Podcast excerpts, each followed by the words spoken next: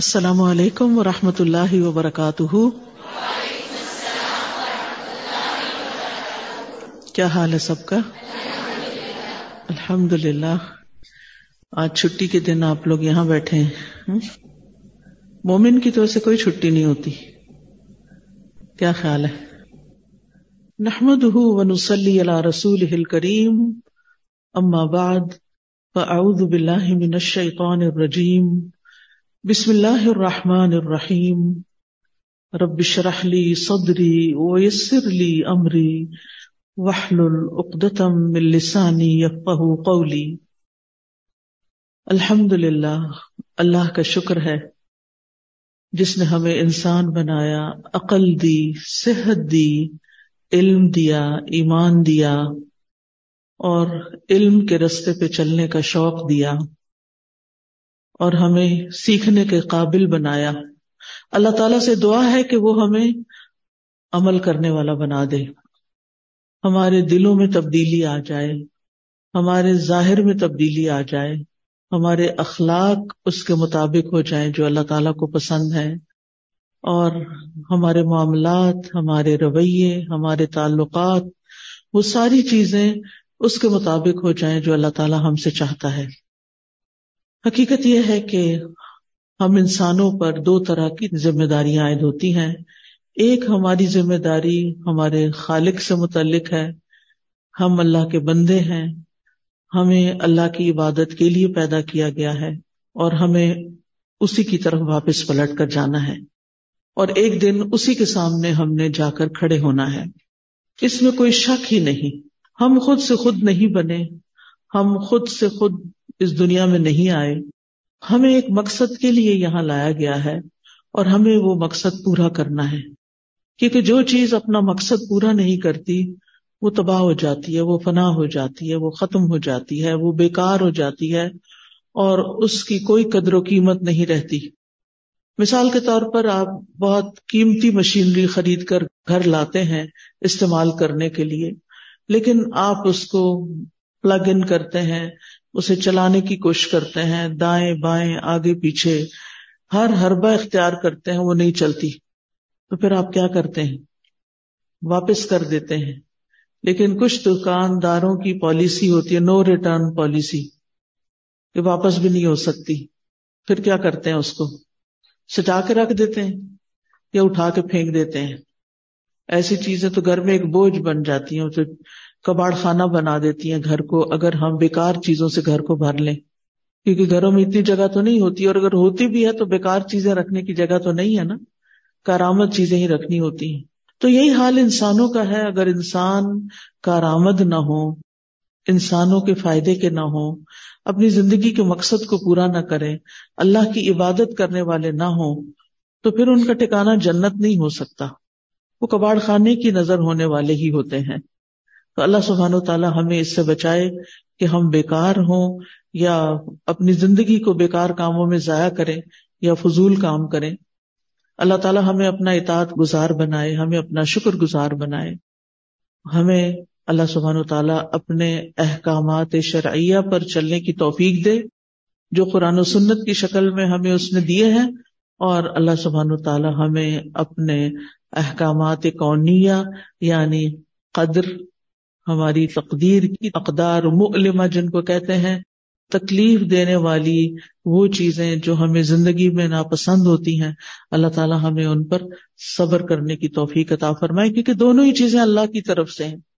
قرآن و سنت بھی اللہ کی طرف سے ہے، اس کو ہم خوشی سے قبول کر رہے ہیں الحمد للہ لیکن بعض اوقات زندگی میں ایسے موقع آ جاتے ہیں کہ جس میں صرف احکام کو ماننا ہی نہیں ہوتا یعنی احکام شرعیہ کو ہی نہیں ماننا ہوتا، بلکہ اس کے ساتھ ساتھ جو قونی اور قدری یا ہماری تقدیر سے متعلق اللہ کا حکم جاری ہو جاتا ہے، ہمارے بارے میں اس کو بھی ہمیں ایکسپٹ کرنا ہوتا ہے۔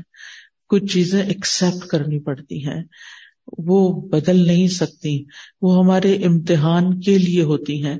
اس لیے ان کو ماننا ہی پڑتا ہے اور ان کے ساتھ زندگی نبھانی ہی پڑتی ہے۔ تو بات یہ تھی کہ بحثیت انسان ہماری دو ذمہ داریاں ہیں۔ ایک ذمہ داری تو وہ جو ہماری اللہ سبحان و تعالیٰ کے ساتھ تعلق سے متعلق ہے۔ الحمد للہ ہم سب مسلمان ہیں اور اللہ کی عبادت کی حت المقدور کوشش بھی کرتے ہیں کہ ہم اللہ تعالیٰ کو راضی کریں، اللہ تعالیٰ کے لیے نماز پڑھیں۔ کل ان سلاتی و نسخی و محیا و مماتی اللہ رب العالمین۔ ہر کام اللہ تعالیٰ کی رضا کے لیے کریں۔ الحمد للہ نمازیں پڑھتے ہیں، صدقہ خیرات کرتے ہیں، جن کو توفیق استطاعت ہے، قربانی بھی کرتے ہیں، حج عمرہ بھی کر آتے ہیں، زکوٰۃ بھی دے دیتے ہیں، اور بھی جو کام کرنے چاہیے کر لیتے ہیں۔ یہ ساری چیزیں ہماری اپنی ذات کے لیے ہوتی ہیں مثلاً اگر ہم نماز پڑھ رہے ہیں، ہم قرآن کی تلاوت کر رہے ہیں، ہم علم حاصل کر رہے ہیں، ہم ذکر کر رہے ہیں، ہم حج کر کے آ رہے ہیں، عمرہ کر رہے ہیں، تو اس کا فائدہ کس کو ہوتا ہے؟ خود ہماری اپنی ذات کو ہوتا ہے نا، ہمیں فائدہ ہوتا ہے۔ یہ تو ہمارا ایک طرح سے ذاتی فیل ہے اور اس کا تعلق ہماری ذات سے ہے۔ لیکن اس کے علاوہ بھی اللہ سبحان و تعالیٰ نے ہم پر کچھ حقوق اور کچھ فرائض عائد کیے ہیں۔ جن کو نبھانا بڑا ضروری ہوتا ہے۔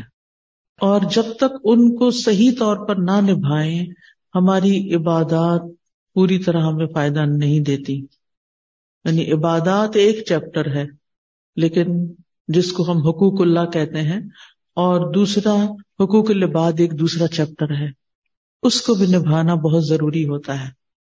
مثلاً ایک بچی جب قرآن پڑھتی ہے، مثلاً آپ سب نے قرآن مجید پڑھا، آپ نے اس کی تلاوت اچھی طرح کرنی سیکھی، آپ کی تجوید بہت اچھی ہو گئی، آپ نے قرآن حفظ کر لیا، آپ نے قرآن مجید کے معنی یاد کر لیے، آپ نے تفسیر کو سمجھ لیا آپ نے ٹیسٹ دیے، آپ پاس ہو گئے، آپ نے کوئی پوزیشن بھی لے لی۔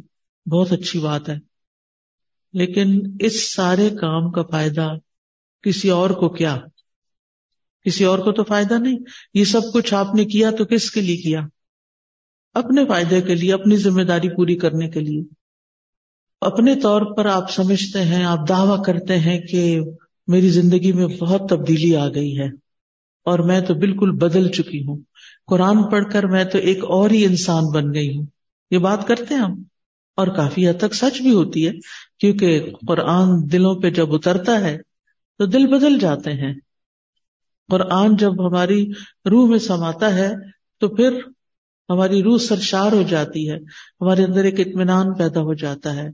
لیکن بات ابھی بھی ادھوری ہے، کیونکہ ہمیں صرف دلوں کی اصلاح کے لیے مکلف نہیں کیا گیا وہ اگرچہ بڑا امپورٹنٹ ہے، پہلا قدم ہے، ضروری ہے، اور صرف نماز روزے کے لیے پیدا نہیں کیا گیا، بلکہ ہمارے گھر کے اندر، ہمارے گھر کے باہر ایک بڑی دنیا ہے جس کے ساتھ ہمارے تعلقات ہوتے ہیں۔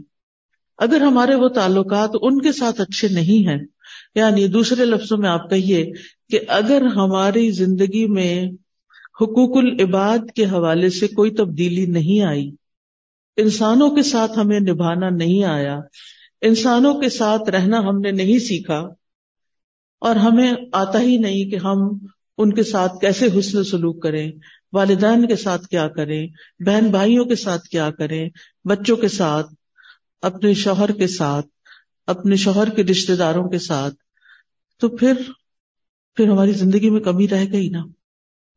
تو اس لیے بہت ضروری ہے، کیونکہ لوگ آپ کو اس سے دیندار نہیں سمجھیں گے کہ آپ نے قرآن حفظ کر لیا ہے، یا آپ تحجد گزار ہو گئی ہیں، یا آپ روز میں اتنی تسبیحات پڑھ رہی ہیں۔ وہ ایک حد تک ہوگا، وہ آپ کو دیکھیں گے تو آپ وہ کہیں گے کہ ہاں یہ مذہب کی طرف مائل ہو گئی ہے لڑکی۔ لیکن آپ کو حقیقی دیندار کب سمجھیں گے؟ جب آپ کا معاملہ ان کے ساتھ اچھا ہوگا، جب آپ ان کے حقوق ادا کرنے والی ہوں گی۔ اب یہ حقوق تو بہت سارے ہیں۔ آج میں چند باتیں کروں گی رشتے داروں کے حقوق سے متعلق، جو ہمارے قریبی ہیں، ہمارے آس پاس رہتے ہیں۔ اور ان رشتے داروں کے حقوق کو ادا کرنے کے لیے ایک لفظ استعمال ہوتا ہے۔ وہ آپ سب کو آتا ہے، وہ کیا ہے؟ ہوں؟ سلا رحمی۔ سلا کہتے ہیں ایک چیز کو دوسری چیز کے ساتھ ملانا، ٹھیک ہے؟ اس طرح کہ وہ اس کے ساتھ چمٹ جائے یعنی اس کو اس کے ساتھ چمٹا دینا۔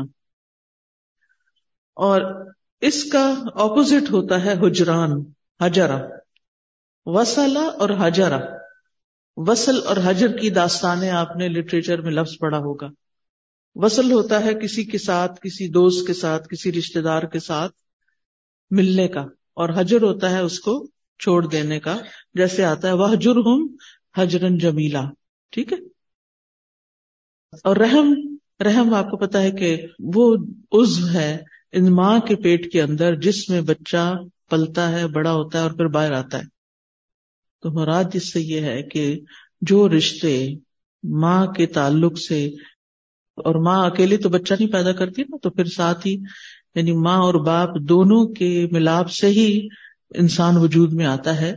تو اس لیے وہ رشتے جو ماں اور باپ کے تعلق سے ہمارے بنتے ہیں، وہ رحم کے رشتے کہلاتے ہیں۔ اور ان کے ساتھ میل جول رکھنا، ان کے ساتھ جڑ کے رہنا، ان کے ساتھ احسان کرنا، ان کے ساتھ اچھا سلوک کرنا، یہ سب اس میں آ جاتا ہے۔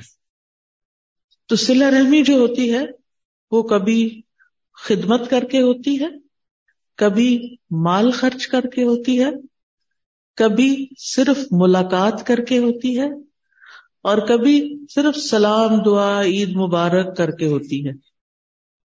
اب جو رشتے دار تو آپ کے ساتھ رہتے ہیں، ایک گھر میں رہتے ہیں، ان کے ساتھ تو آپ کیسا معاملہ کرتے ہیں؟ ان کی خدمت کرتے ہیں، ان کے کام آتے ہیں، اگر ان کی کوئی ضرورت ہے تو پوری کر دیتے ہیں۔ ان کو کوئی مدد چاہیے یعنی ان پہ مال بھی خرچ کرتے ہیں، لیکن وہ رشتے دار جو دور چلے جاتے ہیں۔ آج کل تو ہر گھر میں سے کوئی نہ کوئی رشتے دار یا دوسرے گاؤں میں ہے، یا دوسرے شہر میں ہے، یا دوسرے ملک میں ہے۔ یعنی دنیا بہت بکھر گئی ہے، بہت پھیل گئی ہے۔ آبادیاں بھی بڑھ گئی ہیں اور ضروریات بھی انسان کی مختلف ہو گئی ہیں، اس لیے کوئی اس میں برائی نہیں، کباہت نہیں کہ اللہ کی زمین وسیع ہے۔ اگر ایک جگہ مشکل ہے رہنا تو دوسری جگہ انسان ہجرت کر جاتا ہے۔ اس لیے ان رشتے داروں کی نہ تو ہم خدمت کر سکتے ہیں۔ بعض کو انہیں ہمارا مال نہیں چاہیے ہوتا، لیکن وہ وہاں تنہائی کا شکار ہوتے ہیں۔ آپ کے وہ رشتے دار جو دوسرے ملکوں میں چلے جاتے ہیں اور خاص طور پر بڑا ہی رحم آتا ہے، ان مردوں پر جو اپنے بیوی بچوں کی خاطر کمانے کے لیے ساری ساری زندگی پردیس میں گزار دیتے ہیں۔ کبھی سال بعد، کبھی دو سال بعد، کبھی تین سال بعد، مہینے کی چھٹی آئے، دو مہینے کی چھٹی آئے اور پھر چلے گئے۔ بعد میں بچے پیدا ہو جاتے ہیں، بڑے ہو جاتے ہیں، لیکن انہوں نے باپ کی شفقت، باپ کی محبت نہیں دیکھی ہوتی۔ وہ سمجھتے ہیں سب کچھ ہماری ماں ہی ہمارے لیے کرتی ہے۔ لہذا باپ کے دور ہونے کی وجہ سے ان کا بعض اوقات باپ کے ساتھ کوئی بانڈنگ بھی نہیں ہوتی۔ باپ کبھی کبھار آتے ہیں، وہ آ کے لاڈ پیار کرتے ہیں بہت کچھ دے جاتے ہیں یا پھر ڈانٹ ڈپٹ کر کے اور ناراض ہو کے چلے جاتے ہیں۔ تو وہ ایک کنیکشن اس طرح نہیں بنتا۔ الحمد للہ ہم ایسے دور میں پیدا ہوئے ہیں کہ اب دور بیٹھے ہوئے لوگوں کے ساتھ بھی کنیکٹ کرنا مشکل نہیں رہا۔ تو ہم سلام کے ساتھ، پیغام کے ساتھ، ان کے ساتھ تعلق اپنا جوڑے رکھ سکتے ہیں۔ پھر اسی طرح علماء نے اس کو وسط بھی دی ہے۔ کہ جو رشتے داری ہے وہ صرف نصب سے نہیں ہے، بلکہ اس کے ساتھ ساتھ سسرال سے بھی ہے۔ یعنی ہسبینڈ وائف جو ہیں، وہ جب شادی ہوتی ہے تو عورت کے رشتے دار یعنی عورت کے ماں باپ، بہن بھائی اور پھر شوہر کے، یہ دونوں ایک دوسرے کے رشتے دار بن جاتے ہیں۔ یعنی شادی کے ذریعے نئی رشتے داریاں وجود میں آتی ہیں۔ اور سلا رحمی کا یہ سلسلہ اور وسیع ہو جاتا ہے۔ اور اللہ سبحانہ و تعالیٰ نے شادی کو اپنی نشانیوں میں سے ایک نشانی بھی کہا ہے۔ اور نصب و صحرا کا لفظ ساتھ ساتھ بھی قرآن میں آیا ہے۔ تو جہاں نصب کی اہمیت ہے، وہاں سحر کی بھی اہمیت ہے۔ تو اس لیے ابن منظور ایک لغوی ہے وہ لغوی اور اصطلاحی معنوں کے تعلق کو واضح کرتے ہوئے کہتے ہیں کہ یہ ایک کنایا ہے۔ یعنی سلا رحمی صرف لٹرل میننگ میں نہیں لی جائے گی یہ ایک کنایا ہے ان رشتے داروں پر احسان کرنے کے بارے میں جو نصبی اور سسرالی ہوں۔ ان پر شفقت کرنا، ان کے ساتھ نرمی سے پیش آنا، ان کے احوال کی رعایت کرنا، اگرچہ وہ دور کے رشتے دار ہوں یا وہ بدسلوکی کرتے ہوں۔ یہ کتنی جامع تعریف ہو گئی۔ یعنی صلاح رحمی میں کیا کچھ آ گیا؟ کیا سمجھ میں آیا؟ دوبارہ بتاؤں؟ کہ یہ ان رشتے داروں پر احسان کرنے کے بارے میں یعنی صلاح رحمی کیا ہے؟ ان رشتے داروں کے بارے میں احسان کرنا جو نسبی ہوں یعنی نصب کے تعلق سے ہوں اور سسرالی ہوں، یا نہیں، اور کیا کرنا ان کے ساتھ؟ ان پہ شفقت کرنا، ان کے ساتھ نرمی سے پیش آنا، ان کے حالات کی رعایت کرنا۔ یعنی اگر غریب ہیں، بیمار ہیں پریشان حال ہیں تو ان کے مطابق ان سے ڈیل کرنا، معاملہ کرنا۔ اگرچہ وہ دور کے رشتے دار ہوں یا وہ بدسلوکی کرتے ہوں، چاہے وہ برا کرتے ہوں، پھر بھی جوڑ کے رکھنا، پھر بھی تعلق قائم کرنا۔ ایک بات جو بڑی عام ہو چکی ہے، بہت سننے میں آتی ہے۔ اور یہ بازو کا دین پڑی ہوئی لڑکیاں کوئی ادھر ادھر کی بات سن لیتی ہیں تو وہ دہرانا شروع ہو جاتی ہیں۔ ہم پر ساس کی کوئی ذمہ داری نہیں۔ ساس کی خدمت کرنا ہمارا فرض نہیں۔ یہ تو صرف شوہر کا فرض ہے۔ ٹھیک ہے، شوہر کا، اس کو گھر بٹھا دیتے وہ اپنی ماں کی خدمت کرے اور آپ باہر جا کے جاب کریں آپ جا کے مردوں میں گلے ملیں۔ اور وہ گھر بیٹھ کے تھوڑی بہت ماں کی خدمت کر کے پھر وہ بھی اپنا موبائل اٹھائے اور عورتوں سے بات چیت شروع کر دے۔ کیسا فساد شروع ہوگا؟ گھر ٹوٹے گا یا نہیں؟ گھر میں بے چینی ہوگی یا نہیں؟ گھر میں بد اعتمادی ہوگی یا نہیں؟ یعنی بعض اوقات ہم صرف فتووں پہ چلنے لگتے ہیں، نہ عقل سے کام لیتے ہیں اور نہ دین کے بسی معنی سمجھتے ہیں۔ اب اس ڈیفینیشن کی روح سے سسرالی رشتے داروں پہ شفقت کرنا بعض اوقات ساس سسر بوڑھے ہو جاتے ہیں۔ اما یب لغن اند کل کے بر احد ہوما اوکلا ہوما فلا تقل ہوما افن ولا تنہر ہوما و صاحب ہوما پھر دنیا معروفا۔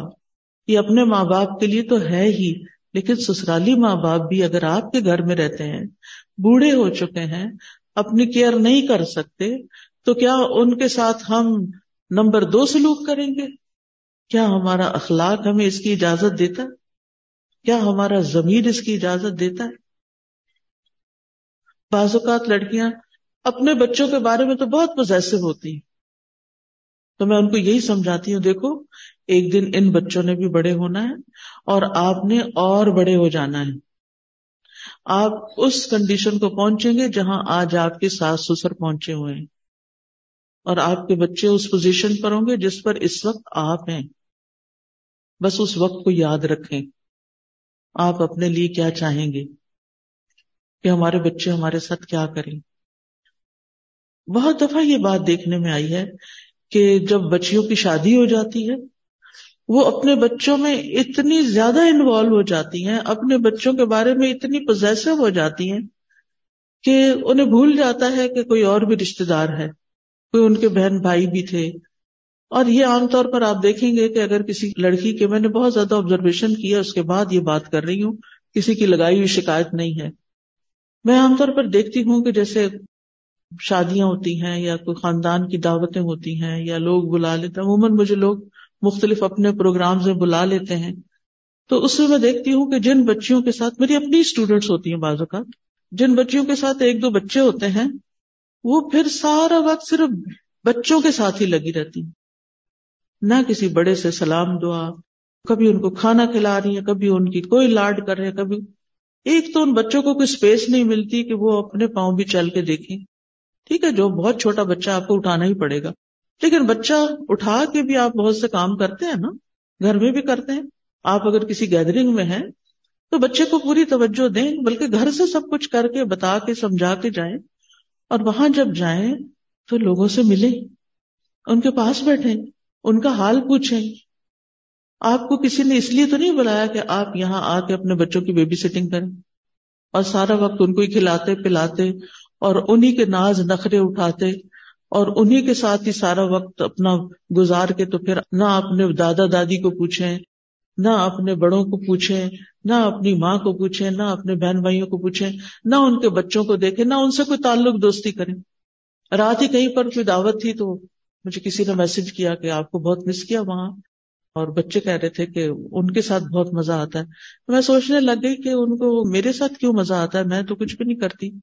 لیکن صرف یہ ہے کہ یہ میں ضرور کرتی ہوں کہ ایک ایک بچے کو میک شور کرتی ہوں کہ جس مجلس میں میں آئی ہوں، ایک ایک بچہ جو میری پہنچ میں ہو، اس کو میں ایک دفعہ بلا کے اس سے حال چال پوچھ لوں، اس سے سلام دعا کر لوں، اس کا نام پوچھ لوں، وہ کیا پڑھتا ہے، کیا کرتا ہے، تھوڑا سا ہنسی مذاق۔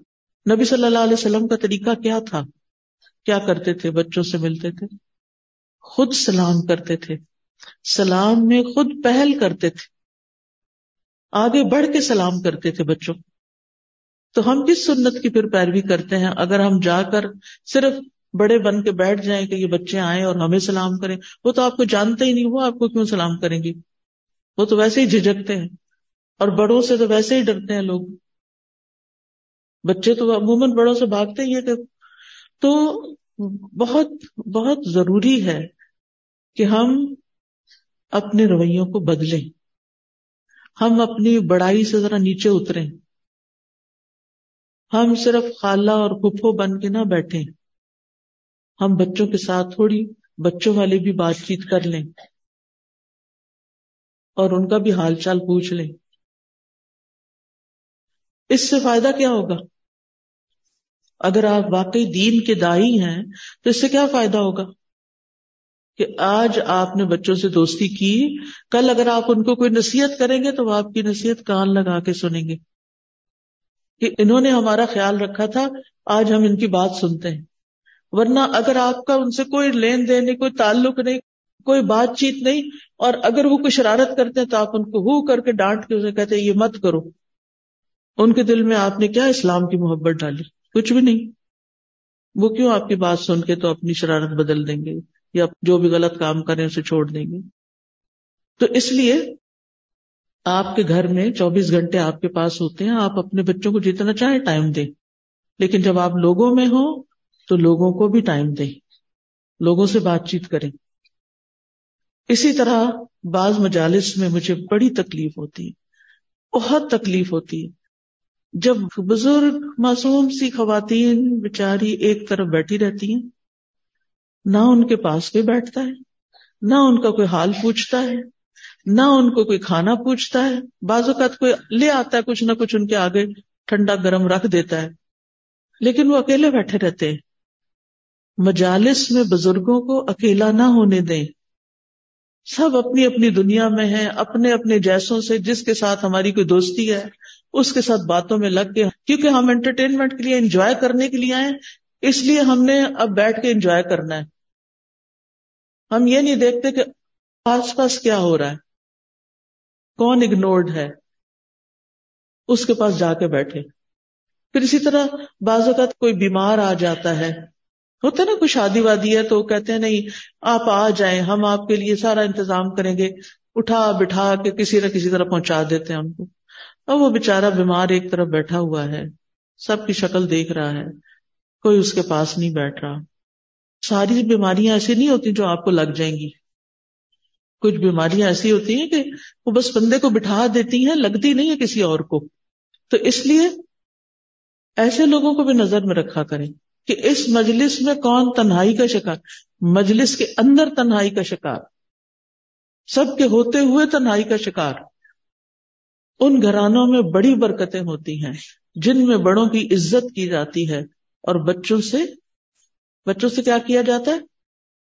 ایک لفظ بتائیں مجھے۔ شفقت۔ یس شفقت۔ کیونکہ نبی صلی اللہ علیہ وسلم نے فرمایا تھا لئی سمنا ملم یو اکثر کبیر نا ولم یرحم صغیر نا وہ ہم میں سے نہیں۔ یعنی ہم میں سے نہیں، یہ جو بات ہوتی ہے نا، بڑا ڈر لگتا ہے مجھے اس سے کہ آپ ایکسکلوڈ کر رہے ہیں۔ تم جاؤ باہر، تم ہم میں سے نہیں۔ کیسا لگے گا آپ کو؟ کہ کہیں پر اللہ کے رسول صلی اللہ علیہ وسلم ہو اور کچھ لوگ ان کے ساتھ ہوں اور ایک بندہ داخل ہو تو آپ کے نہیں، تم ہم میں سے نہیں، تم باہر رہو۔ اس وقت کیا حالت ہوگی؟ تو یہ جتنی بھی احادیث اس طرح کی ہیں نا، وہ ہم میں سے نہیں، اس کے آگے جو چیزیں کہی گئی نا، ان کو توجہ سے کرنے کی ضرورت ہے۔ وہ ہم میں سے نہیں، جو بڑوں کی عزت نہ کرے اور چھوٹوں پہ شفقت نہ کرے۔ اب گھر کے اندر تو ہے ہی کہ آپ نے بڑوں کی عزت کرنی ہے، چھوٹوں سے شفقت کرنی ہے، لیکن آپ اگر کسی مجلس میں جاتے ہیں تو وہاں بھی جو بڑے ہیں، ان کی رعایت کریں۔ آج کل غذا کی خرابی کی وجہ سے بعض اوقات ینگ بچیوں کے اندر بھی مسائل پیدا ہو جاتے ہیں، وہ زمین پہ نہیں بیٹھ سکتی یا ان کو کرسی چاہیے ہوتی ہے۔ لیکن بعض اوقات کوئی ایسا بندہ آ جاتا ہے کہ جو آپ سے بھی زیادہ بزرگ ہے اور مشکل سے چل رہا ہے، آپ دیکھ کے تم ادھر ادھر کیوں کر لیتے ہیں؟ کیا اللہ تعالیٰ نہیں دیکھ رہا؟ آپ اٹھیں اور اٹھ کے ان کو جگہ دیں اور خود کوئی اور ڈھونڈ لیں۔ تو یہ چھوٹی چھوٹی چیزیں ہیں کہ جن سے ہمارا دین ظاہر ہوتا ہے۔ یہ دین کے شعار ہیں، یہ دین کی پریکٹیکل صورت ہے۔ یہ عملی دین ہے۔ جس پر عمل کر کے ہم نے دکھانا ہے۔ یہ حقوق العباد ہیں اور حقوق العباد میں اہم ترین حق سلا رحمی ہے۔ کہ خصوصاً رشتے داروں کا خیال کرنا، خصوصاً رشتے داروں کے ساتھ اچھا سلوک کرنا۔ ایک بہت بڑے عالم ہے قاضی ایاز۔ قاضی ایاز کہتے ہیں، کوئی شک نہیں کہ مجموعی طور پر سلا رحمی واجب ہے۔ یہ واجب یعنی فرائض میں سے ہے۔ اور اس کو کاٹنا کبیرہ گناہ ہے۔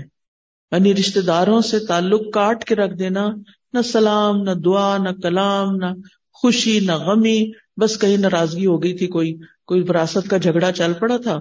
اب مقدمے کیے ہوئے ایک دوسرے پر۔ لہذا اب کس منہ سے ایک دوسرے کی شکل دیکھیں۔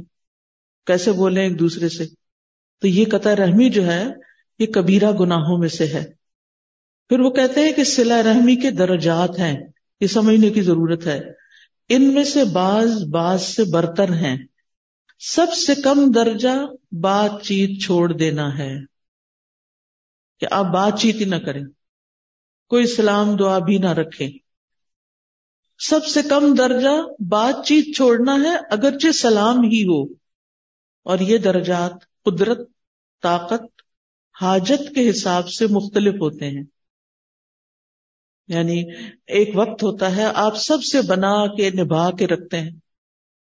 شادی سے پہلے آپ کے پاس بڑی انرجی ہوتی ہے، آپ خالہ مامو چچا، جو آئے، اس کی آؤ بگت سب کا خیال رکھنا، سب کے ساتھ کچھ لینا دینا، سب کرتے ہیں۔ اب آپ کی ہوگی شادی۔ اب آپ پہ آ گئی اور ذمہ داریاں۔ اب آپ کا حال بدل چکا ہے۔ آپ کی حالت بدل گئی ہے، آپ کا ماحول بدل گیا ہے۔ بعض بچیوں کی شادی ایسی جگہ پر ہوتی ہے کہ جہاں سسرال والے فون کو بھی استعمال کرنے کو برا سمجھتے ہیں۔ اب آپ کے بس سے باہر نکل جاتا ہے۔ آپ دوسرے شہر چلی گئی آپ دوسرے ملک چلی گئی اب وہ جس قسم کی آپ سے لہرامی کر رہی تھی وہ اس وقت نہیں ہو پا رہی۔ کوئی بات نہیں۔ جہاں جتنا جو موقع ہو، اس کے مطابق آپ پہلے روز ان سے ملتے تھے، بات کرتے تھے گھر میں رہتے تھے، نیبرز میں رہتے تھے۔ اب آپ عید کے موقع پر میک شور کریں۔ گھر والوں سے اجازت لے لیں۔ اگر شوہر نہیں استعمال کرنے دیتا موبائل یا کچھ مسئلہ ہے تو اجازت لے لیں کہ دیکھیں، یہ اللہ کا حکم ہے رشتوں کو جوڑنا۔ مجھے اجازت دیں کہ میں سب کو عید کا پیغام بھیج دوں۔ کافی ہو جائے گا۔ سلارحمی ہو جائے گی۔ اگر آپ خود نہیں کر سکتے، آپ اپنی کسی بہن سے صرف بات کر سکتے ہیں تو آپ اسے کہیں کہ میری طرف سے سب کو ایک عید کا میسج دے دو۔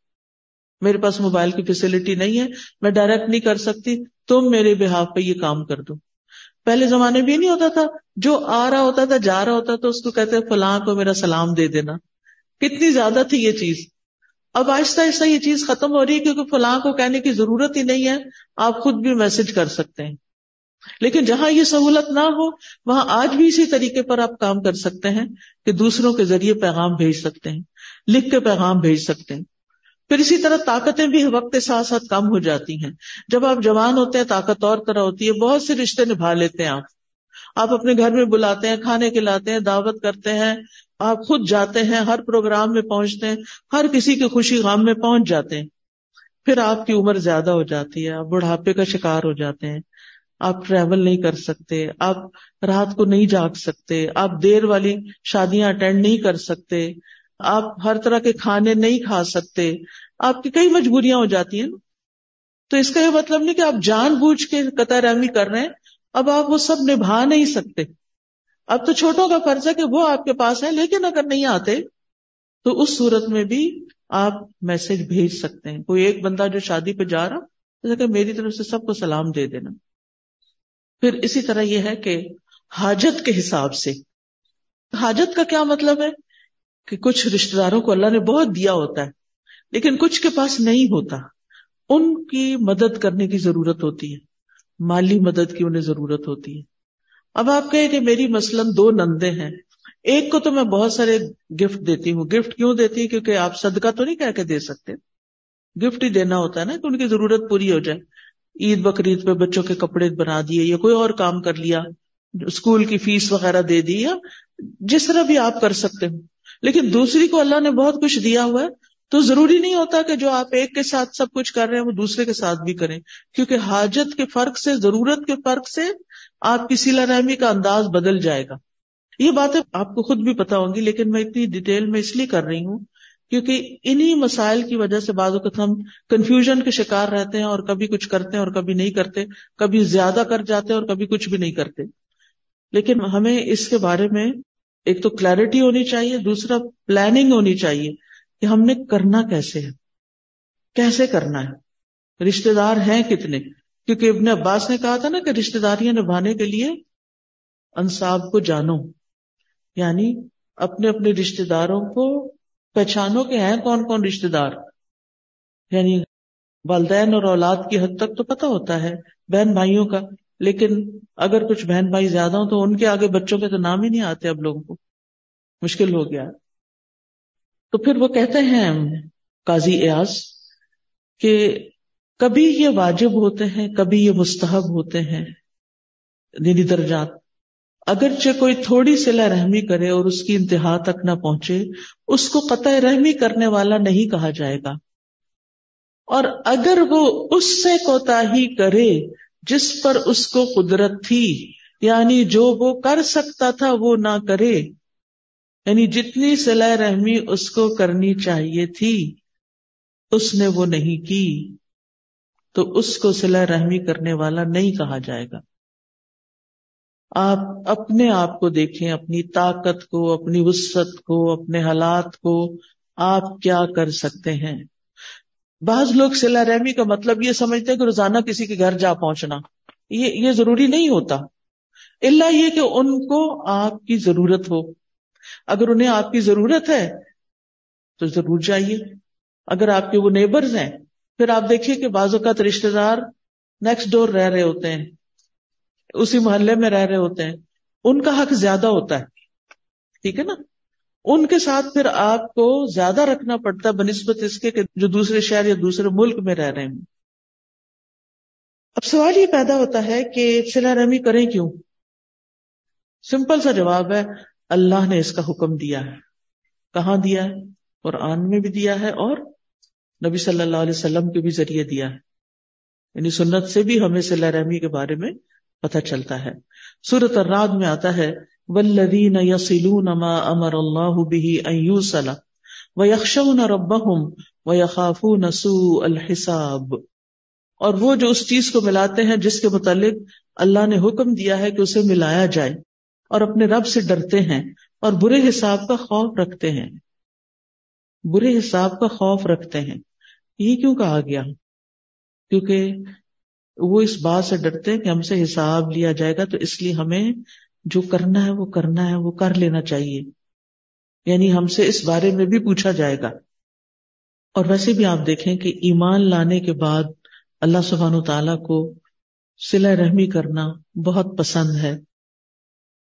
خفعم قبیلہ کا ایک آدمی اس بات کو روایت کرتا ہے کہ میں نبی صلی اللہ علیہ وسلم کے پاس آیا۔ آپ صحابہ کے پاس بیٹھے تھے۔ میں نے کہا، آپ ہیں وہ جو یقین رکھتے ہیں کہ آپ اللہ کے رسول ہیں۔ آپ نے فرمایا ہاں۔ میں نے کہا، اے اللہ کے رسول، کون سے اعمال اللہ تعالیٰ کو سب سے زیادہ محبوب ہے آپ نے فرمایا، اللہ پر ایمان۔ وہ کہتے ہیں، میں نے کہا، اے اللہ کے رسول، اس کے بعد کون سا عمل؟ آپ نے فرمایا سیلا رحمی۔ رشتے داروں سے اچھا سلوک کرنا۔ میں نے کہا اللہ کے رسول، پھر کون سا عمل؟ آپ نے فرمایا، نیکی کا حکم دینا اور برائی سے روکنا۔ میں نے کہا، اللہ کے رسول، کون سے اعمال اللہ کو سب سے زیادہ ناپسند ہے فرمایا، شرک کرنا۔ میں نے کہا، پھر کون سا عمل آپ نے فرمایا؟ قطع رحمی، رشتوں کو کاٹ دینا۔ میں نے کہا، اللہ کے رسول، پھر کون سا عمل؟ فرمایا، برائی کا حکم دینا اور نیکی سے روکنا۔ تو جو چیز اللہ تعالیٰ کو بہت پسند ہے ایمان لانے کے بعد، حقوق العباد کے معاملے میں، دوسری احادیث سے ہمیں نماز وغیرہ کا بھی پتہ چلتا ہے، وہ حقوق اللہ سے متعلق ہے تو حقوق العباد سے متعلق جو چیز اللہ تعالیٰ کو بہت پسند ہے، اس میں پہلا حق رشتے داروں کا آتا ہے اور پھر رشتے داروں میں سے بھی پہلا حق کس کا ہے؟ والدین، اور والدین میں سے بھی پہلا حق کس کا ہے؟ ماں۔ ہم میں سے ہر ایک کو یہ سوچنا چاہیے کہ میں اپنی ماں کے ساتھ کیسا سلوک کرتی ہوں؟ میں اپنے باپ کے ساتھ کیا سلوک کرتی ہوں؟ میں ان کی کتنی عزت کرتی ہوں؟ کتنی ان سے محبت کرتی ہوں؟ کتنی ان کی خدمت کرتی ہوں؟ کتنی ان کی بات مانتی ہوں؟ ان کی ضروریات کا کتنا خیال رکھتی ہوں؟ اگر اب میں ایک انڈیپینڈنٹ لائف گزار رہی ہوں مثلاً شادی ہو گئی ہے یا جاب کر رہی ہوں، تو میں اپنے مال میں سے کتنا ان پر خرچ کرتی ہوں؟ کیونکہ سلا رحمی مال سے بھی ہوتی ہے اپنے مال میں سے کتنا ان پر خرچ کرتی ہوں۔ بعض اوقات انہیں چاہیے نہیں ہوتا، کیونکہ ہمیں نا ساری زندگی ماں باپ سے لینے کی عادت پڑی ہوئی ہوتی ہے۔ تو پھر ہم کیا ایکسپیکٹ کرتے؟ وہی کریں۔ ہم خود سے کچھ نہیں کرتے۔ یہ بھی غلط ہے۔ چاہے وہ بلینئر ہو جو مرضی ہو ان کے پاس۔ پھر بھی آپ کا فرض بنتا ہے، آپ ان کا دل خوش کرنے کے لیے کیا کریں؟ ان پر خرچ کریں۔ اچھا سلا رحمی کا مطلب یہ نہیں کہ جب تعلقات اچھے ہوں تو پھر ہم ان کا خیال رکھیں۔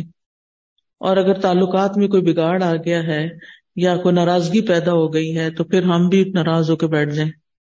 نہیں نبی صلی اللہ علیہ وسلم نے حضرت ابو ذر رضی اللہ عنہ کو وسیعت کی تھی۔ انہوں نے کہا کہ میرے خلیل یعنی میرے دوست اور بہت پیارے دوست صلی اللہ علیہ وسلم نے مجھے سات باتوں کا حکم دیا اور ان میں سے ایک یہ کہ میں قرابت دار سے تعلق قائم کروں، اگرچہ وہ پیٹ پھیرے، اگرچہ وہ منہ موڑے۔ مثلاً آپ کی کوئی بہن، کوئی رشتے دار آپ سے ناراض ہو گئی کسی بات پر اب آپ اس کے پاس جاتے ہیں۔ مثلا کسی شادی میں ہی ملاقات ہوگی۔ گھر تو اب جانا نہیں ہے آپ نے کیونکہ وہ ناراض ہے، وہ دروازہ نہیں کھولے گی۔ جب آپ کہیں باہر ملتے ہیں اس کو، آپ ایک طرف جاتے ہیں، وہ ادھر منہ کر لیتی، آپ ادھر جاتے ہیں، وہ ادھر منہ کر لیتی۔ تو آپ چھوڑ دیں گے، غصے میں آ جائیں گے۔ تم نہیں ملنا چاہتے تو ہم تو بالکل ہی نہیں ملنا چاہتے۔ اور طرح طرح کی باتیں پھر یعنی ناراض ہو کے، غصے میں آ کے، بعض اوقات بعض لوگ تو گالی گلوچ بھی شروع کر دیتے ہیں۔ اور بعض لوگ تو فزیکل بھی ہو جاتے ہیں، مار پٹائی بھی شروع کر دیتے ہیں۔ یعنی حیرت مجھے اس وقت ہوتی ہے ریسنٹلی میں نے ایک دو دن پہلے دو مختلف جگہوں سے جو بات سنی، وہ بڑی ہی تکلیف تھی دو الگ الگ جگہ دو الگ الگ شہر۔ چھٹیاں ہیں نا، آج کل ونٹر بریک ہے۔ تو لوگ ونٹر بریک میں کیا کر رہے ہیں؟ رشتے داروں کے گھر آ جا رہے ہیں۔ اچھی بات ہے۔ لیکن اس لیے تھوڑی آپ آ جا رہے ہیں کہ وہاں جا کے فساد پھیلائیں۔ وہاں جا کے آپ لڑائی جھگڑا کریں۔ مثلاً ایک لڑکی کی شادی ہوتی ہے۔ وہ اپنے بچوں کے ساتھ پیرنٹس کے پاس آتی ہے۔ اب ظاہر ہے کہ پیرنٹس کے گھر کا اپنا ایک ڈسپلن ہے، ایک طریقہ ہے۔ تو ہمیں اس کا خیال رکھنا ہے۔ پیرنٹ جب بڑے ہو جاتے ہیں، ان کے آرام کا بھی خیال رکھنا ہوتا ہے۔ ہمیں اس وقت یہ نہیں دیکھنا ہوتا کہ ہمیں کیا سوٹ کرتا ہے۔ ہم اتنے پیسے خرچ کر کے دور سے ملنے کے لیے آئے ہیں اور ہمیں فیسیلیٹیٹ نہیں کیا جا رہا۔ تو ایسی ایک سچویشن تھی اور اس میں آنے والی بہن نے گھر میں رہنے والی ان میرڈ بہن کے ساتھ ہاتھا پائی کی اختلاف تو ہو جاتا ہے۔ اختلاف رائے کسی کے ساتھ بھی ہو جاتا ہے کوئی بری بات نہیں۔ آپ کو پرپل کلر پسند ہے، ان کو بلو پسند ہے، اختلاف ہے نا۔ ان کی بھی چوائس اپنی، ان کی بھی چوائس اپنی۔ اللہ نے ان کو آپ سے مختلف بنایا۔ ان کی نظر کسی اور طرح دیکھتی ہے، آپ کی کسی اور طرح دیکھتی ہے۔ بات ختم۔ ہر ایک کو ایک حق ہے۔ اللہ نے ساری دنیا کو ایک جیسا نہیں بنایا۔ تو اس حقیقت کو ہمیں اچھی طرح سمجھ لینا چاہیے اختلاف ہوگا۔ لیکن اختلاف ہونے کا مطلب یہ نہیں کہ انسان اپنی رائے کو دوسرے کی رائے سے بہتر سمجھے۔ اللہ یہ کہ آپ کے پاس کوئی دلیل ہو۔ پھر بھی آپ کو اس بات کی اجازت نہیں کہ آپ اپنی رائے دوسرے پر مسلط کرنا شروع کر دیں۔ کہ تمہیں میری بات ماننی ہوگی، جو میں سوچتی ہوں، وہ صحیح ہے۔ اور اگر تم نہیں مانتی، تو پھر آگے گالی گلوچ۔ اور دوسرا شخص گالی سن کے بھڑک اٹھے اور بھڑک کے وہ آپ کے بال نوچے اور آپ اس کو تھپڑوں سے مار دیں یعنی پڑھے لکھے لوگوں کے درمیان اس طرح کی حرکتیں تو میری تو عقل میں بھی نہیں آتی کہ یہ یہ کیسے پاسبل ہوتا ہے۔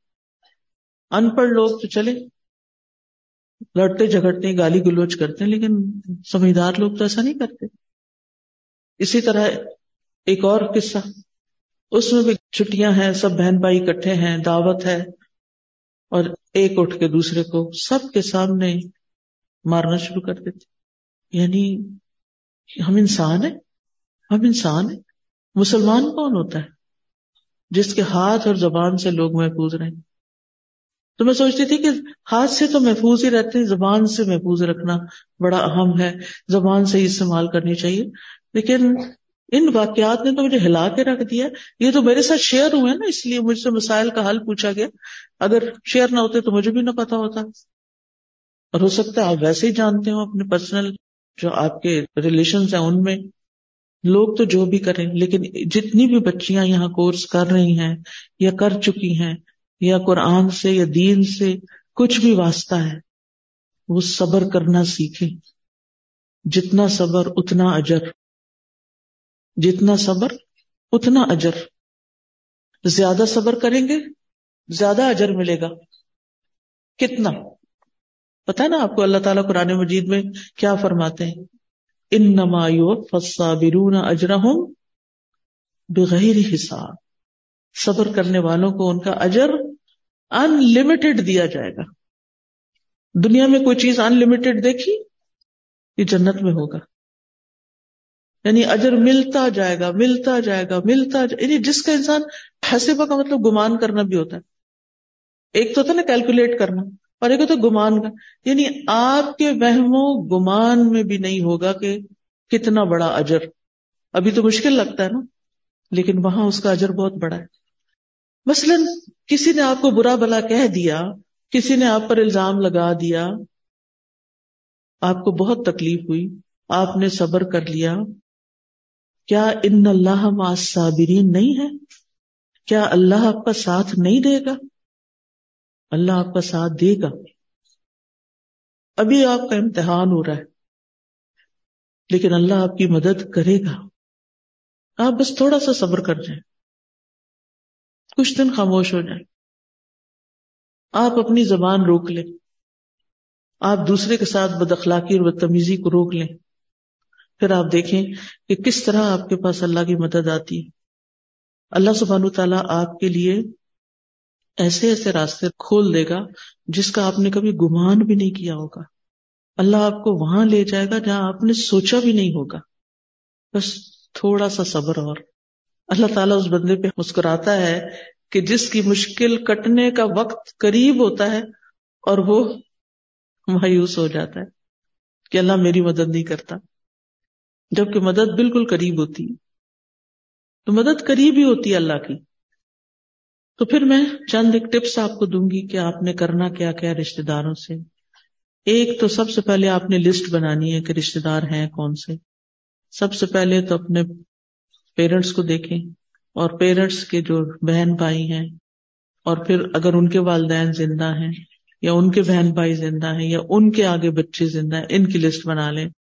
پھر اپنے بچے، پھر بچوں کے سسرال اور پھر ان کے یعنی سسرال سے مراد یہ ہے کہ جیسے داماد ہے، اس کے پیرنٹس ہیں، بہن بھائی ہیں، پھر اسی طرح بہن بھائی ہیں، پھر ان کے آگے بچے ان کے شوہر، پھر خالہ، ماموں، چچا پپی یہ یعنی پہلے والدین، اولاد، بہن بھائی اور پھر خالہ، ماموں، چچا پپی وغیرہ۔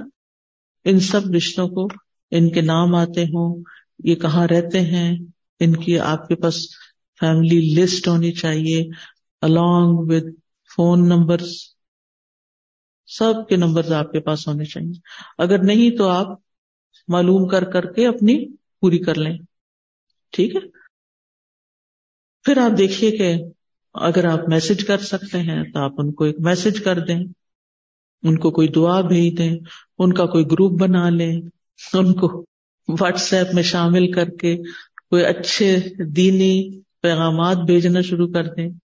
کچھ لوگوں نے تو اپنے خاندان کے گروپس میں قرآن کی تفسیر شروع کی ہوئی ہے۔ آپ میں سے تو نہیں کسی نے کیا ہوا کچھ ایسا کام؟ اچھا ماشاء اللہ دو دو ہاتھ کھڑے ہیں۔ تین، چار، پانچ، چھ، سات، آٹھ، نو، دس، گیارہ، بارہ۔ ٹھیک ہے۔ ماشاء اللہ اتنے بڑے ہال میں بارہ لوگ ایسے نکلے ہیں۔ یا چلے پندرہ ہی کر لیں، اگر میں نے کسی کا ہاتھ نہیں دیکھا، ٹھیک ہے۔ تو یہ مقدار تو بہت کم ہے۔ نا ہم سب کے فیملی گروپس ہونے چاہیے اور فیملی گروپس میں حکمت کے ساتھ یعنی بعض اوقات فیملی گروپ میں مرد بھی ہوتے ہیں، جیسے مامو چچا، وہ لوگ بھی ہوتے ہیں۔ تو اس میں ذرا سی احتیاط کرنی پڑتی ہے کہ بزرگ ہیں زیادہ۔ لیکن کچھ ایسے ہوتے ہیں جس میں خواتین ہوتی ہے صرف آپ کی فیمل کزنز ہیں۔ ٹھیک ہے؟ تو آپ ان کو اپنے بارے میں بتا سکتی ہیں، آپ ان کو پھر آہستہ آہستہ اس بات پہ لا سکتی ہیں کہ ہم کوئی نہ کوئی اچھی بات شیئر کریں۔ کوئی اچھی چیز پڑھیں تو وہ شیئر لیکن یہ نہ کریں کہ ہر چیز فارورڈ ادھر سے ادھر ادھر سے جس میں اچھے کو کوئی میننگ فل میسج ہو یا پھر آپ سلسلے بار کوئی چیز ان کو تعلیم سے متعلق جو آپ نے خود سیکھا ہے ان کو سکھانا شروع کریں پوسٹ کرنا شروع کریں۔ اس میں سے ہو سکتا ہے کچھ لوگ نکل ہی جائیں، کچھ لوگ پسند نہ کریں۔ لیکن ہمیشہ یہ سوچیں کہ لوگ فضول سے مذاق پر مبنی ٹک ٹاک کی ویڈیو فارورڈ کرنے میں شرم محسوس نہیں کرتے، جس کو دیکھ کے شرم آ جاتی ہے۔ تو آپ اللہ کی بات، اللہ کا کلام شیئر کرنے میں کیوں شرم کرتی؟ جو چیز آپ کو خود اچھی لگی ہے، آپ خیر خائی کے ساتھ، دوسروں کے ساتھ شیئر بھی کر سکتے لیکن اگر آپ نے یہ سوچا کہ صرف یہی چیزیں شیئر کریں اور ان کا نہ حال پوچھا نہ چال اور نہ ہی کوئی ان کی خیر خائی کی اور نہ ہی ان کے کسی کام آئے تو پھر مشکل ہو جاتی ہے بات، ٹھیک ہے؟ تو ان کی ضروریات پوری کرنا، اگر ان کا کوئی کوشچن ہے، کیونکہ آپ دیکھیں کہ جو آپ کی یگ کزنز ہوں گی نا، ان بچیوں کے سوال بہت ہوتے ہیں، آپ ان کے لیے اویلیبل رہیں۔ اگر آپ کو خود جواب نہیں آتا تو جواب لے کر دیں، ان کی رہنمائی کریں۔ اس وقت بچوں کے اندر، یوتھ کے اندر بہت سی کنفیوژن ہے۔ وہ بڑوں سے بات کرتے تو بڑے سمجھتے یہ کافر ہو گئے ہیں۔ یہ مسلمان ہی نہیں رہے۔ اور کتنے ہی بچے ایسے ہیں کہ جو ان باتوں کی وجہ سے کہ وہ گھر میں شیئر ہی نہیں کر سکتے کسی سے، وہ بار و بار غلط سے غلط غلط سے غلط کام کرتے چلے جاتے ہیں۔ تو اگر آپ ان کی بگ سسٹر ہیں، بڑی کزن ہے بڑی بہن ہے تو آپ ان کی بہترین رہنمائی کر سکتی ہیں۔ اگر آپ کو نہیں جواب آتا، آپ کسی سے پوچھ کے بتا سکتے ریسنٹلی میرا بھی اسی طرح کا یعنی فیملی کا ایک ہے گروپ اور فیملی کے بچوں سے میری سلام دعا رہتی ہے۔ تو اب کالج میں ہے وہ بچی جس نے اپنی ایک اور کالج فیلو کے بارے میں پوچھا کہ وہ کسی پٹھان گھرانے سے ہے پریگنٹ ہو گئی ہے۔ اب وہ چاہتی ہے کہ بچے کو ابارٹ کر دے۔ کیا اس کی اجازت ہے؟ کالج میں۔ کالج کی لڑکیوں کی عمر کتنی ہوگی؟ سترہ سال، بیس سال بس۔ اور یہ چیزیں اتنی کھلے عام ڈسکس ہو رہی ہیں۔ آپ سمجھتے ہیں کہ سب ٹھیک ہے، سب ٹھیک نہیں ہے۔ بہت کچھ خرابیاں زیادہ ہو گئی ہیں اس سیل فون کی وجہ سے، سوشل میڈیا کی وجہ سے، جن کا آپ اندازہ ہی نہیں کر سکتے۔ ماں باپ کو ہوش ہی نہیں ہے، ان کو پتہ ہی نہیں ہے۔ کہتے کہ وہ فیملی ایسی کہ اگر چل گیا ان کو پتا، لڑکی کو بھی قتل کریں گے، لڑکے کو بھی قتل کریں گے، اور معلوم نہیں فساد کہاں تک جائے گا۔ تو ان کو اعتماد میں لیں ان کے مسائل حل کریں، ان کو بتائیں کہ کیا ٹھیک ہے اور کیا غلط ہے۔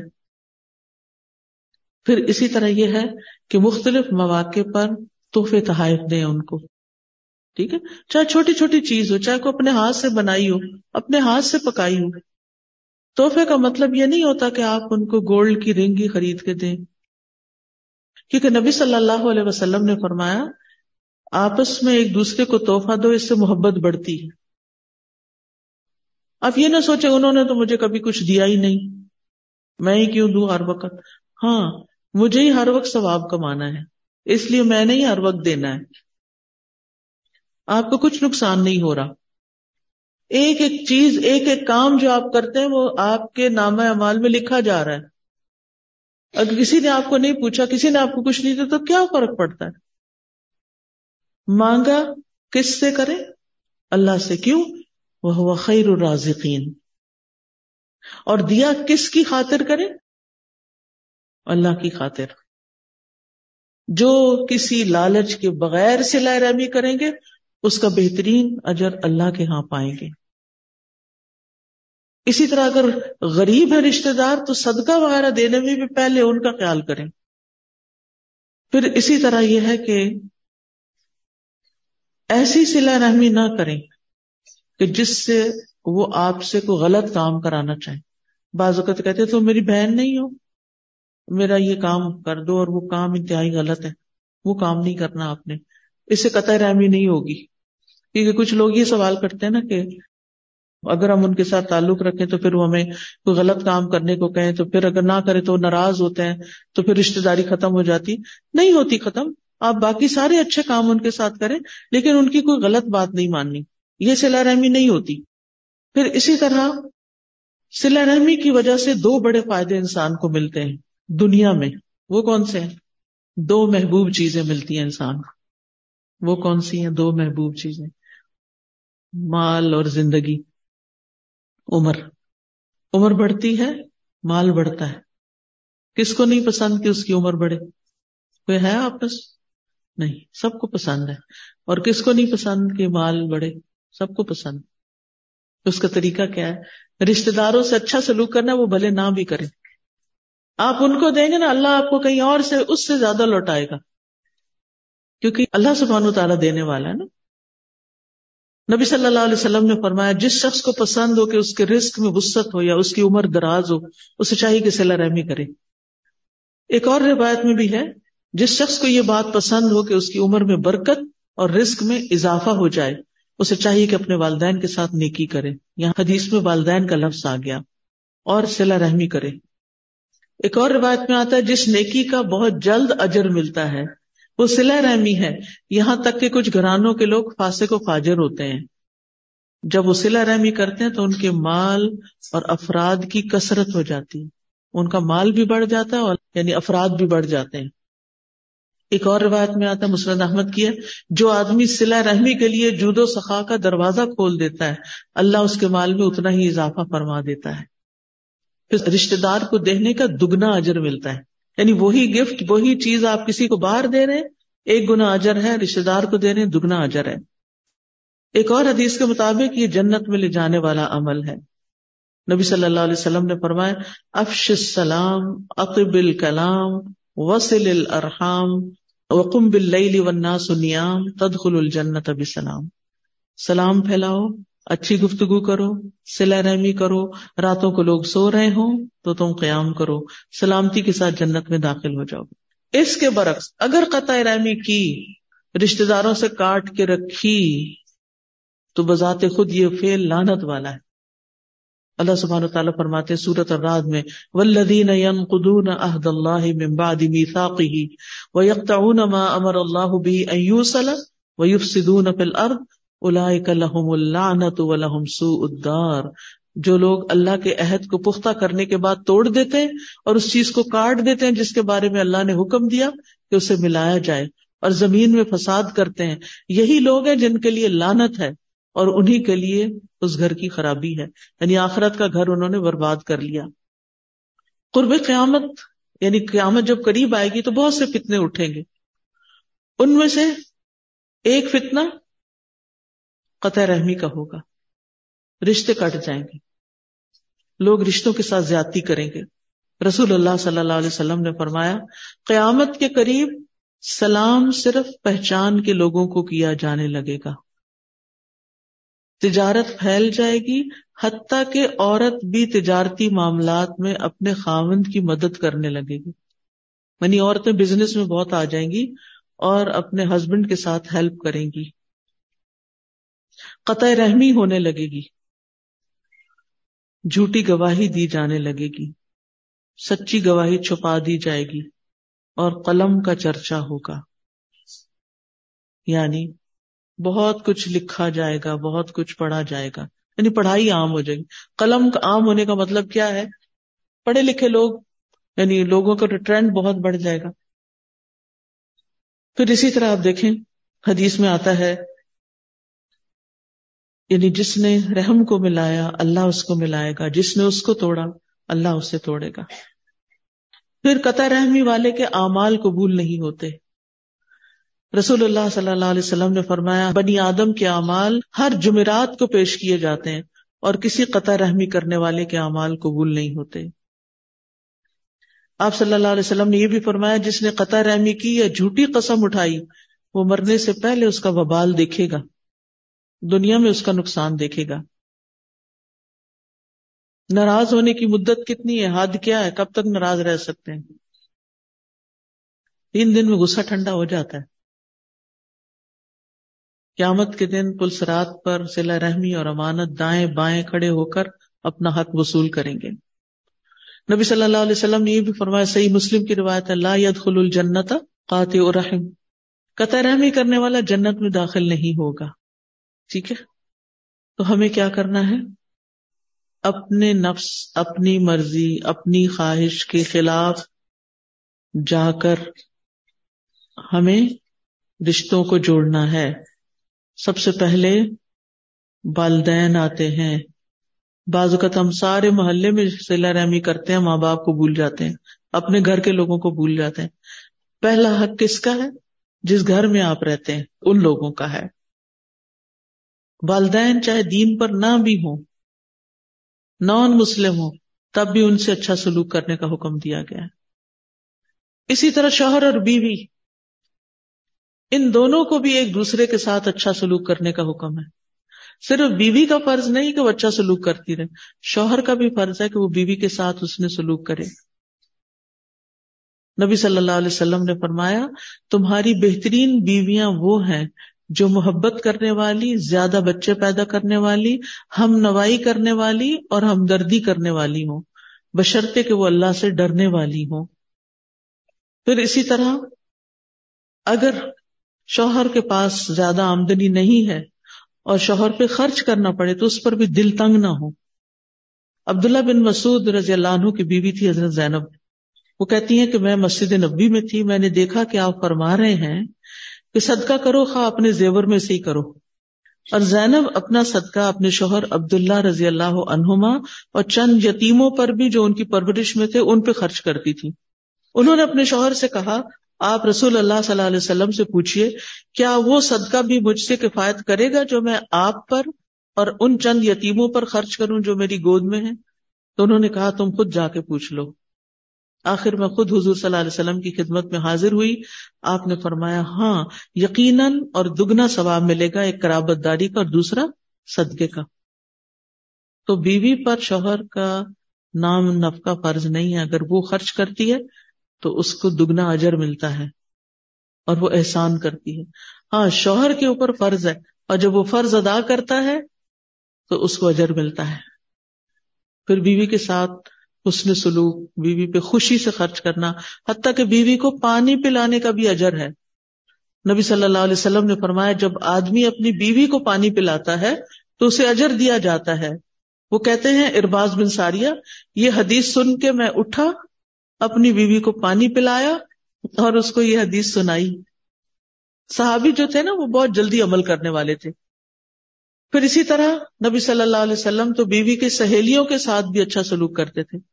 حضرت خدیجہ رضی اللہ عنہا کی وفات ہو گئی تھی، تو جب آپ ان کی وفات کے بعد بکری وغیرہ ذبح کرتے، تو اس کا گوشت حضرت خدیجہ کی سہیلیوں کو بھیجتے تھے۔ یعنی تعلقات ایسے نبھائے جاتے ہیں۔ حضرت انس کہتے ہیں، آپ کے پاس کوئی چیز لائی جاتی ہے، بکری ذبح کرنا الگ ہے، یہ الگ حدیث ہے۔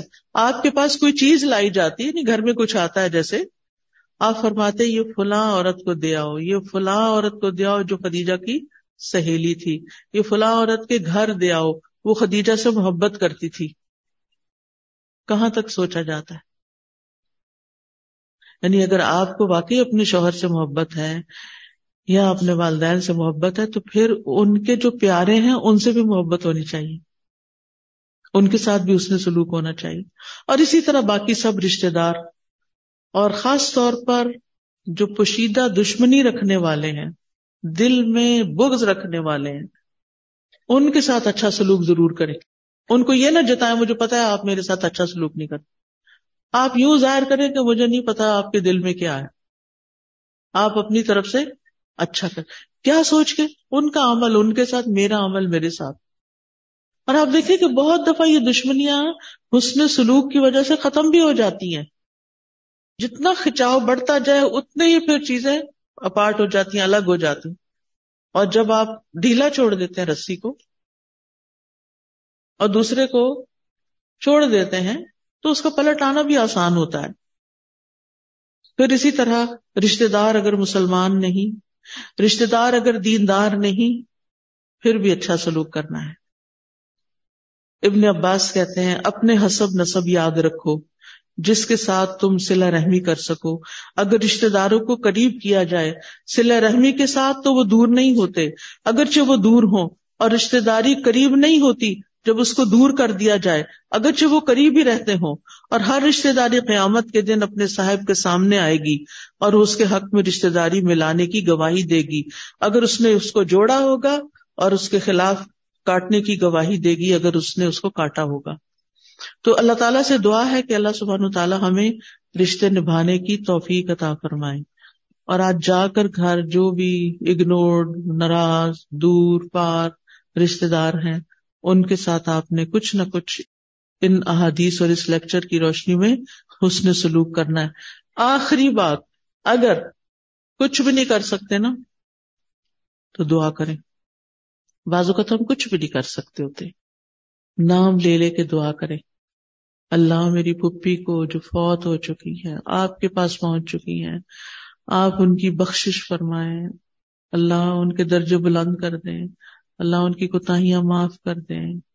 پھر اسی طرح سوچتے جائیں۔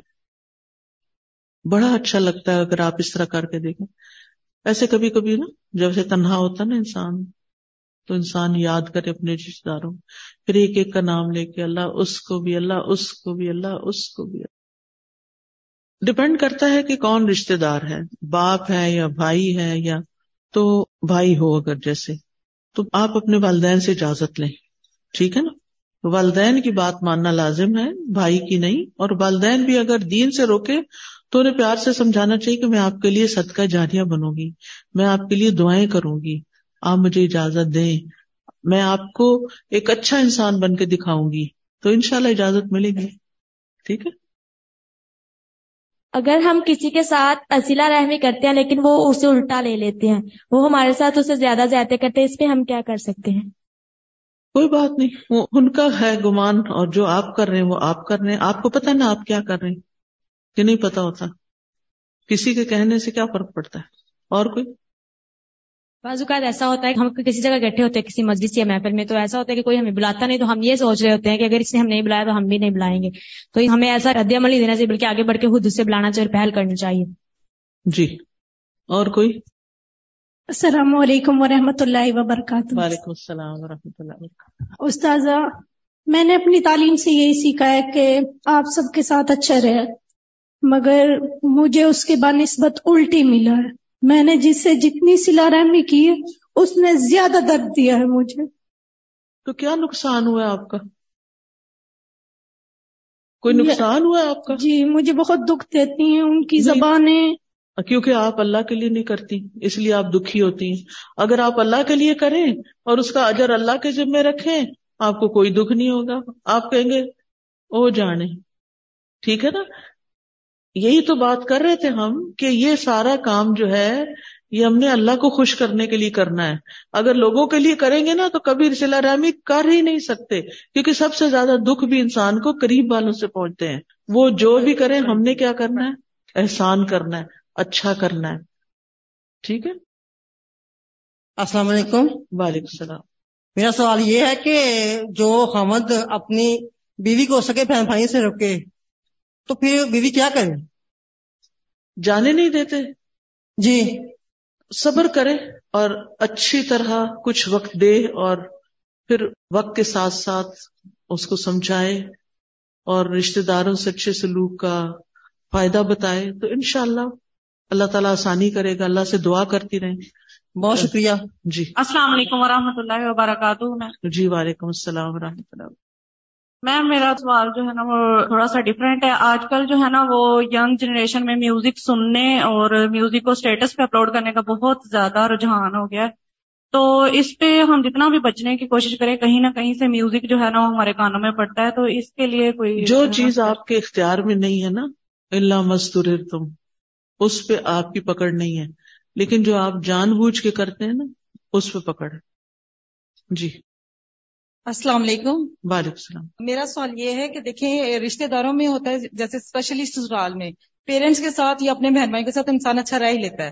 تو سسرال میں ہے کہ ہم بھابیاں ہونے کے مطلب سے کہ جو نندے ہیں نا وہ آپس میں بہنیں بہنیں جھگڑا کرتی ہیں۔ مطلب بھابیاں تو ایڈجسٹ کر رہی ہیں حالانکہ وہ اللہ تعالیٰ گھروں سے آئی ہوتی ہے لیکن آپس میں ایک ہی گھر کی بہنیں نندے جو ہوتی ہیں وہ آپس میں ہی جھگڑا کرتی ہیں۔